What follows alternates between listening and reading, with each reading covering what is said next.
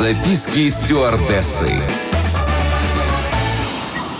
Всем привет! Это рубрика «Записки стюардессы». Я, Леся Орлин, развею мифы о полетах, поделюсь фактами и секретами самой романтичной профессии, которой я отдала 4 года своей жизни. Записки стюардессы.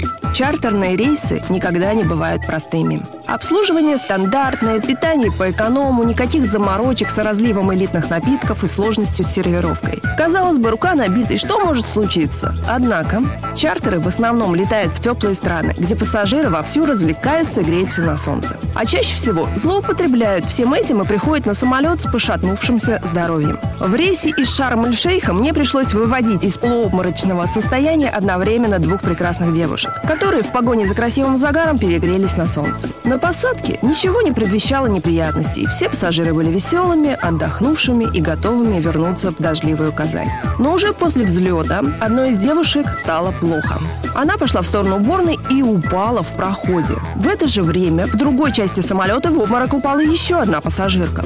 Мы вызывали по громкой связи медработников из числа пассажиров. Таков протокол. Но их на борту не оказалось. Благо, оказанию первой помощи обучены все бортпроводники. Откачали своими силами.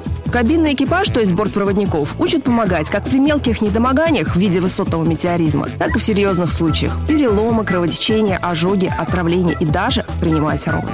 Реанимационные навыки отрабатываются на тренажере под названием «Максим». Это такой манекен с датчиками, которого регулярно спасают бортпроводники на курсах по медицине. Записки стюардессы. На этот раз у меня все. Еще больше воздушных историй в следующем выпуске рубрики «Записки стюардессы». С вами была Леся Орлин. Всем приятных полетов.